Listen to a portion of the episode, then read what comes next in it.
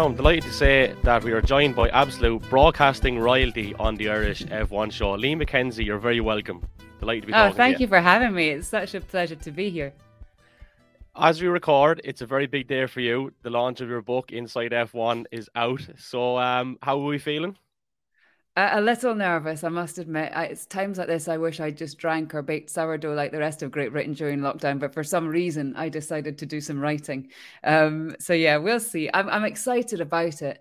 Um, it has been a long time coming. So yeah, I, I just hope the reaction's good.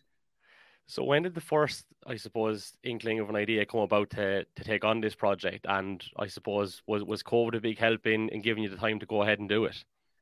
Well, actually, a lot, most of it's been written really in the last 12 months, to be perfectly honest. Um, I had written the Lewis Hamilton chapter or an article uh, during lockdown 2020. Um, I'd been asked to do it for a magazine. And then once I'd finished it, I thought, I wonder if this could be something a bit bigger because I'm known for doing these sort of big interviews with drivers over the years. Um, some fun, some controversial. Um, things that don't really happen anymore. You know, you would go away from the track. You know, I went to Venezuela, I've been to Mexico, uh, I've been all over the world just to do maybe a couple of filming days with drivers, and, and they just don't have the time now, especially as the calendar gets you know longer and longer. Um, so yeah, I've been part of it when it was like that, really bizarre experiences like taking a horse from Michael Schum- from the UK over to Michael Schumacher's to compete in an equestrian competition with them. And I thought, yeah, maybe this, maybe there's something in this. And then I spoke to a few publishers and, and they were keen. So, um, but the, the book was never to be about me. I was uh, very sort of definite about that because people are like, well, do it all about you and you know, and your story in Formula One and other sports. And I thought, well, A, it'll be dull. And B, I'm not really that kind of person. And the whole thing about Formula One is how, you know, you don't know enough about the drivers. They are much more exciting, personable, human than they come across. Um, and I wanted to try and give that side to it. Mm-hmm. I suppose from a broadcasting point of view and having the experience, uh, not to the extent of yourself, but it is really a game a lot of the time. So the people that we see, the interviews we see, you know, the drivers, regardless of what sports person it is, they're so well versed anyway. And then as soon as the microphone goes off, of course, you always get the truth. But yeah. you know, some people probably don't get that realization, I think, at times. Yeah, I, I get that. And it still happens to me. You know, I was uh, presenting, where was it? I think it was Azerbaijan, the Grand Prix there. And, you know, did all the interviews afterwards. And you think you've done a good job. And then we all got on the same plane to fly back to the UK. And once all the team bosses and everyone's sitting around with a, you know a gin and tonic in hand or something, then they actually tell you the truth about what did happen. And I'm like, well, what use is this to me now? Um, but since I had a gin and tonic in hand as well, I was probably much more honest too. So you do share these experiences afterwards. But of course, it's the same in any sport. You know, I've presented um, all the Ireland rugby internationals for the last five years. Um, and it's the same. If you put a, a mic in front of any sportsman, rugby player, tennis player, F1 driver, whoever, they're not really going to give you the 100% truth in that moment. It's very unusual that when that happens. It's fantastic when that happens, um, but it tends to come from a place of anger as a instead of a place of positivity. Yeah. Um, obviously, you have Michael Schumacher featured in the book, Lewis Hamilton, Sebastian Vettel, Max Verstappen, Fernando Alonso, Felipe Massa, Jensen Button. It is a, a stellar cast. But a question I wanted to ask was, and it doesn't have to be out of these seven in particular, but who, in your opinion, is the best actor in terms of doing the piece, masking reality, and then afterwards just completely different? I think probably Fernando, and I can say this because he would probably agree. I'm sure. I mean, it's in it's in the book, but um, that whole thing when he'd lost the drive at Ferrari, Sebastian Vettel was coming in. Fernando just denied everything. He just said it was on his terms. He said that, you know, he's in a position where he can pick and choose teams. And he is in a position where he could pick or choose teams, but that was not on his terms. He did not expect that. And I did, a, uh, we all listened to so many interviews the next day. And you, you're in a dangerous position. You're going down that sort of politics route if you're sort of telling someone they're a barefaced liar to their face. You'd rather not do that. Um, but it was just, it's just surreal to hear that. Sometimes you're thinking, okay, this is an interesting take. Um, but he, but I think Fernando is the master of that. Again, it's not malice; it's just he controls the rhetoric around him so well. Mm-hmm. I think, in fairness, you touched upon it in the book that an interview has never prevented you from having a very good personal relationship with some of the drivers and indeed team bosses. And in actual fact, you've mm-hmm. stated that you've attended their weddings. So that's obviously something that you're particularly, I suppose, proud of in one sense. But at the same time, you, you shouldn't really expect anything else because I think the drivers are aware you have, to, you have a job to do and, and vice versa. Yeah, and, and we all are playing the same game um, to a certain extent. I mean, I think that the respect I get, hopefully, from team bosses and drivers is because I've been there for a while, but also um, I do my research and I work really hard. And then I tend to ask uh, questions that have a little bit of um, humanity about it. It's not just quick fire. You know, I kind of understand the bigger picture and what they'll be going through. Um, I'm not just there to sort of grab headlines. So therefore, they do open up to me quite a lot. I mean, Mark Webber says, I think it's on the back of the book that uh, a lot of the drivers say things to me that they just shouldn't say out loud, uh, and they don't realize until they've done it. And I think in many ways that that is a compliment, and, and hopefully it's because of respect and trust. Yeah, and time in building up those relationships as well, because that's probably the yeah. single greatest difficulty when entering that industry is just building those relationships, building that trust. And it can be frustrating in the early stages, can't it? Yeah, absolutely. And again, that goes on um, on any sport. You know, I appear now uh, at Wimbledon on centre court and court one. As soon as a match is over, you know, I sort of like strut on, always in flat shoes. I got into trouble for wearing heels and ruining the grass a couple of years ago, so now it's trainers only. And I walk out and I do the interview with the with the winner. And more often than not, I won't have spoken to them before. And that's a really strange thing to try and sort of get a trustworthy interview in that moment. Uh, I don't have that problem in Formula One. I've tend to have seen the drivers coming up through the ranks, through F3, F2. Um, it used to be GP3, GP2. You know, I'd worked my way up exactly the same as the drivers have done. Uh, so there's no difference from me. And I think that they appreciate that. They understand that, you know, I love motorsport, not just Formula One. Um, I've co driven in rallies. Um, I've covered American motor racing. I go to Le Mans. I actually just generally love it. Um, and I think there's an appreciation uh, from the drivers because of that. You know, they see me presenting Goodwood Revival, they see me presenting Goodwood and knowing all the older F1 drivers and the new ones coming through as well. And I think that certainly helps. A couple of class wins in your rallying career as well. Yeah.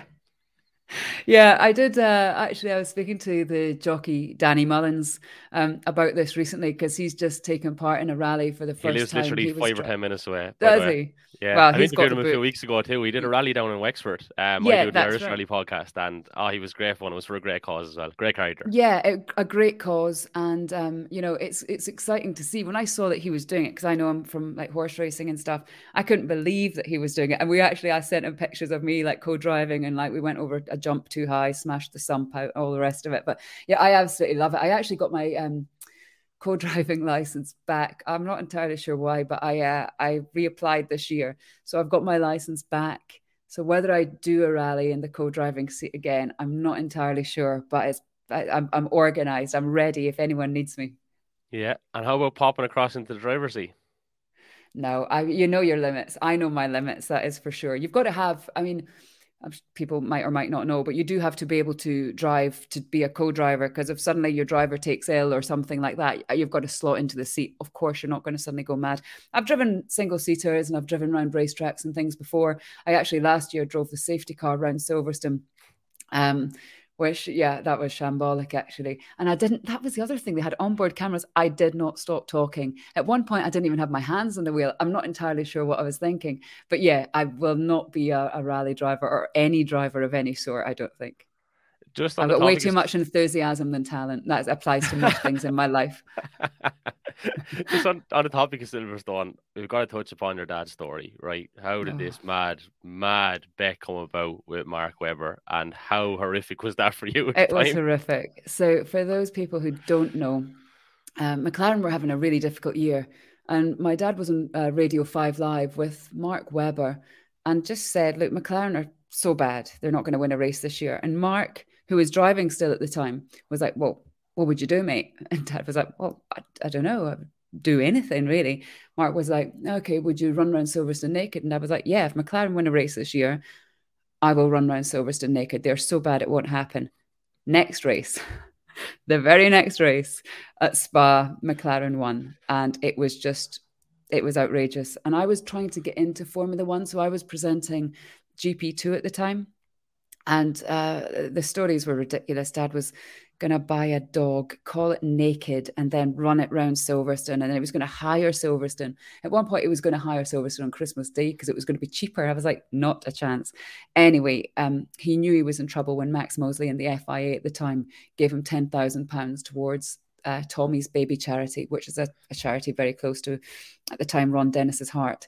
Um, so I just knew. So I was presenting the support races with a, an eye on getting into Formula One.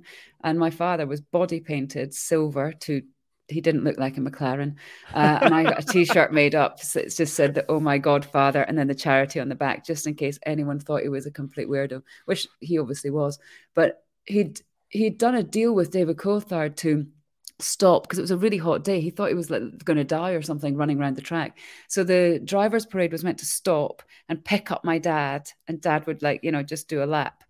Um, but Bernie Ecclestone found out about it and set the drivers' parade off 15 minutes early, which just doesn't happen now because it's covered on television all over the world. The drivers' parade. So uh, yeah, he had to run the whole thing. Not good. Some some story. Um, another thing I wanted to ask about, of course, and you know, it is detailed in the book, and I, am conscious, obviously, of the fact that your book is about telling stories and experiences with, with the drivers involved, and mm. um, you will probably hate the fact that I'm asking you so many questions about you, but you know what, you're here, and I'm going to ask them anyway, right? but it goes back to the whole thing of, you know, working hard, getting your, you know, moving up the line, we'll say. So, like, you were you were a PA for F1 management while you were while you were still studying, and there was an opportunist in you that uh, you know may have saw a few interviews floating about. You availed of those opportunities, and obviously, while taking a bit of a risk there, it's got to have stood to you um, yeah. going forward. But I was still like, would would it have came as a surprise to you that it was 2008 then before that kind of big break, we'll say, such came about in terms of F1? Am I unfair in suggesting that? Yeah, because you've got to earn. I mean, it doesn't really happen now. You get people turning up in the F1 paddock who just aren't good enough to be there.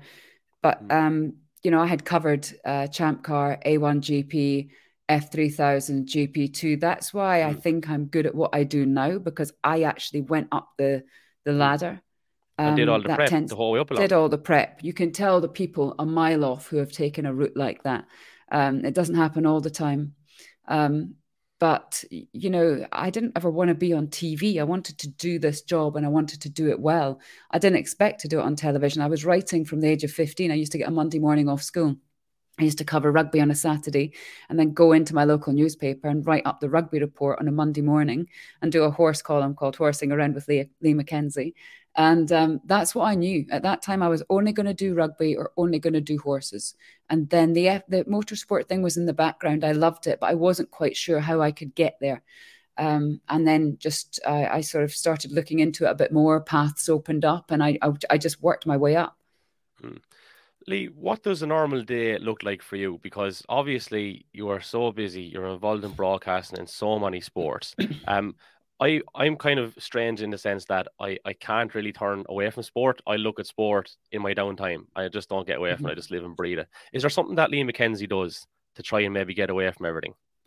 Yeah, I'm quite bad for that as well. And somebody did say to me last year, you cannot sit on your days off and particularly when I was doing Champions Cup rugby and things. It's like you cannot just try and watch 11 rugby matches. You know, it's like you're going to lose your life if you if you do this. Just concentrate on what you need to do. Um, I, I just go outside. I go. I've got horses. Uh, I go riding. I go into nature. It sounds a bit like you know cliche or dull, but th- that's what I love to do. I just love to get away from it. What I do in Formula One is a world removed from what I am away from Formula One. Uh, and I just, if I can spend any time with, you know, the horses, go out riding, do that kind of thing, that's that's always what I'll do. Yeah, yeah, just bring it back to neutral, whatever it takes. Yeah. And and also animals good... don't judge; they'd have no clue if you're tired, jet lagged, if you've written a book, or if you've just, you know, like, yeah, you know, got out of bed. They, they don't care. It takes a bit of time to master that, though, as well, to, to actually find what does kind of yeah. stabilize you, doesn't it?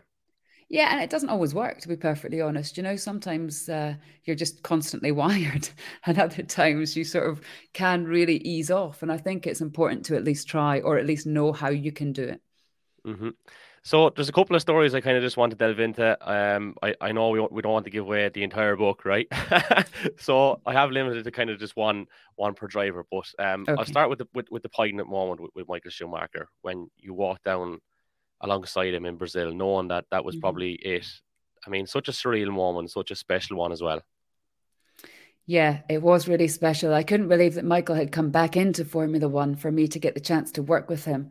Um, and then I was there in Brazil. I saw him jump over the wall, the pit lane, and the grid in Brazil is very different. It's on a hill, um, and you really do have to sort of like either come up steps or climb over a wall. And I saw him popping up, and I just uh, always wave my mic. I don't know, storm up to someone. I gave him the opportunity to say no, and he beckoned me over, and I did the the last walk with Michael from the uh, car up to the garages um, in the pit lane. Someone happened to take a photo of of me. It's on my wall actually in the office. It's just one of those moments where actually for you know Brazil had tens, thousands, hundreds of thousands of people there. Um, but in this picture, it's just myself and Michael. It was like the world had stopped round about, and and that was really a really special moment for his last ever Grand Prix. Yeah, absolutely class indeed. Um, a lot of people would give anything to, to have that. To, to, be honest with you, you know what I mean. Um, I'll move on to Lewis Hamilton. Like there's a lot actually on, on Lewis Hamilton here, but I suppose the mad ending to 08 is a standout. But the one I wanted to get into, and obviously being the Irish F1 show, there's an Irish connection. When Eddie Jordan, you know, had kind of broke the story about Lewis going to Mercedes, it wasn't. Uh I supposed to be, I suppose, common knowledge. Um, he no. was obviously very well tipped off, and uh, it was a big gamble to take, I suppose, to break it, was it? Yeah, and Eddie is a great, great friend of mine, but there's a lot of chaos that goes with EJ. And when he came out with this, we were a bit like, "What? What is? What did you mean?" So this was in in um, Monza in Italy, and he said, "I know it. We need to say it." Now the BBC's policy is you've got to have two sources. Um, and we were looking around and we couldn't really ask anyone. And Eddie was because of his connections to everyone, and he's always still been doing deals in the background and helping drivers move around, and was you know obviously very close with Bernie. Um, and EJ was adamant. And in the end, we broke the story, and everyone hated us. McLaren were furious uh, like absolutely furious because they thought that they had Lewis, and Mercedes were furious because what it meant was that if Lewis was going there, then either Lewis or Nico were going to have to leave the team. Um, so yeah, I think that just uh, everyone just couldn't believe it. It just seemed so far fetched at that time because there other, had been other teams mentioned, but Mercedes was never one of those teams. It was a Red Bull or Ferrari or whatever, mm. but never Mercedes. So uh, yeah, EJ he, he dines out on it still, and quite rightly so. Yeah, didn't turn out too bad for Lewis either. In fairness, yeah.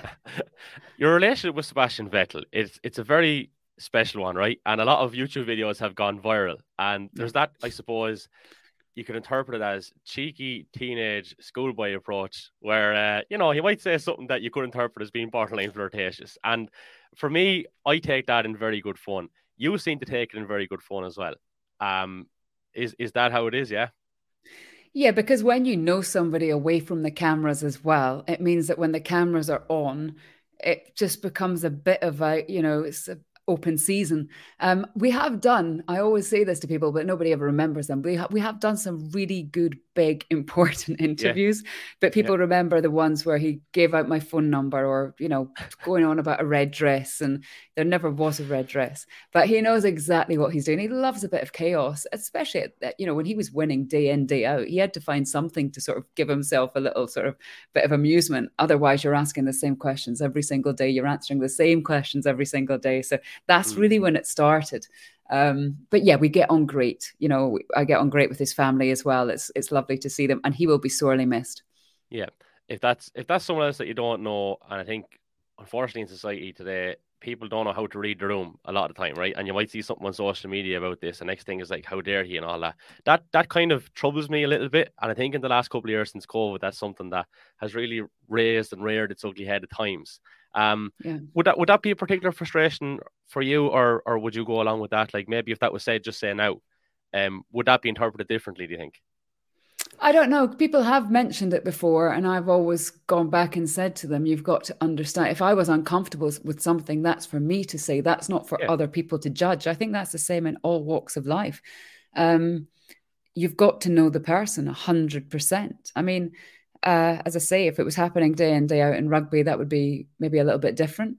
Uh, but again, you've got to know the the, the individual person and um, and judge it on that. Simple as that. Uh, moving along very quickly because I know we're getting tight on time. Max Verstappen outwardly seems so intense. We've seen videos behind the scenes where he yeah. is such good fun then as well. But what's your experience has been like with him? Uh, I mean, he's intense. When the first time I ever met him, he told me his life goal had at the age of seven was to become a world champion. I don't know. I, I don't know. I think I knew what a life goal was at the age of seven. um, I, I mean, it's just extraordinary. He has been he's like a hothouse flower. He's just been primed and prepped and, and ready for this, it seems, for all his life. Um, and you can see it this year. You know, he has been incredible this year. People, you know, have a, an issue about Red Bull as they did when Seb was winning. Um, but I don't really think you can take away from Max and what he's achieved this year and how he's outperformed Checo, Sergio Perez, and just dragged every thousandth of a second out of that car. Mm-hmm. Uh, Alonso, we've touched upon the uh, the actor question a little bit, yeah. maybe a word on him. Yeah, Fernando's great. I mean, uh, I get frustrated with Fernando. Um, he's eight points away from being a five-time world champion. There's nothing wrong with being a two-time world champion. You know, very few people leave with that accolade but uh, he's just managed to put himself in the wrong place so many different times over the years. Uh, I really like him. I think he's so clever. I think he reads a race incredibly well. He drags an underperforming car around the track on so many occasions. Um, but yeah, I've got a lot of time for Fernando. It's great that he's still staying because we need people like him that cause a bit of anarchy, but also just have the class to almost cover it over. Yeah. If he was in a Red Bull, would he be still winning races? Because um, the guys that do the podcast with me are convinced that he still has the capability to win races given the right car. Oh, I absolutely think so. I mean, you could mm. even see it on uh, Sunday. That was his 350th Grand Prix, and the Alpine let him down. Now, I'm not saying he would have won that race, although Esteban won in an Alpine last year. Um, but he he is not to like they, there's this thing with age that you're to like lose your skills, lose your talents, your reaction time, all the rest of it. Fernando started at such a high level that if he does ro- lose any of that, it might bring him back down. But I just really wish and hope he has a car to do him justice. But then we've been saying that since 2006 onwards. Felipe Massa encapsulates that Brazilian charisma. Yeah.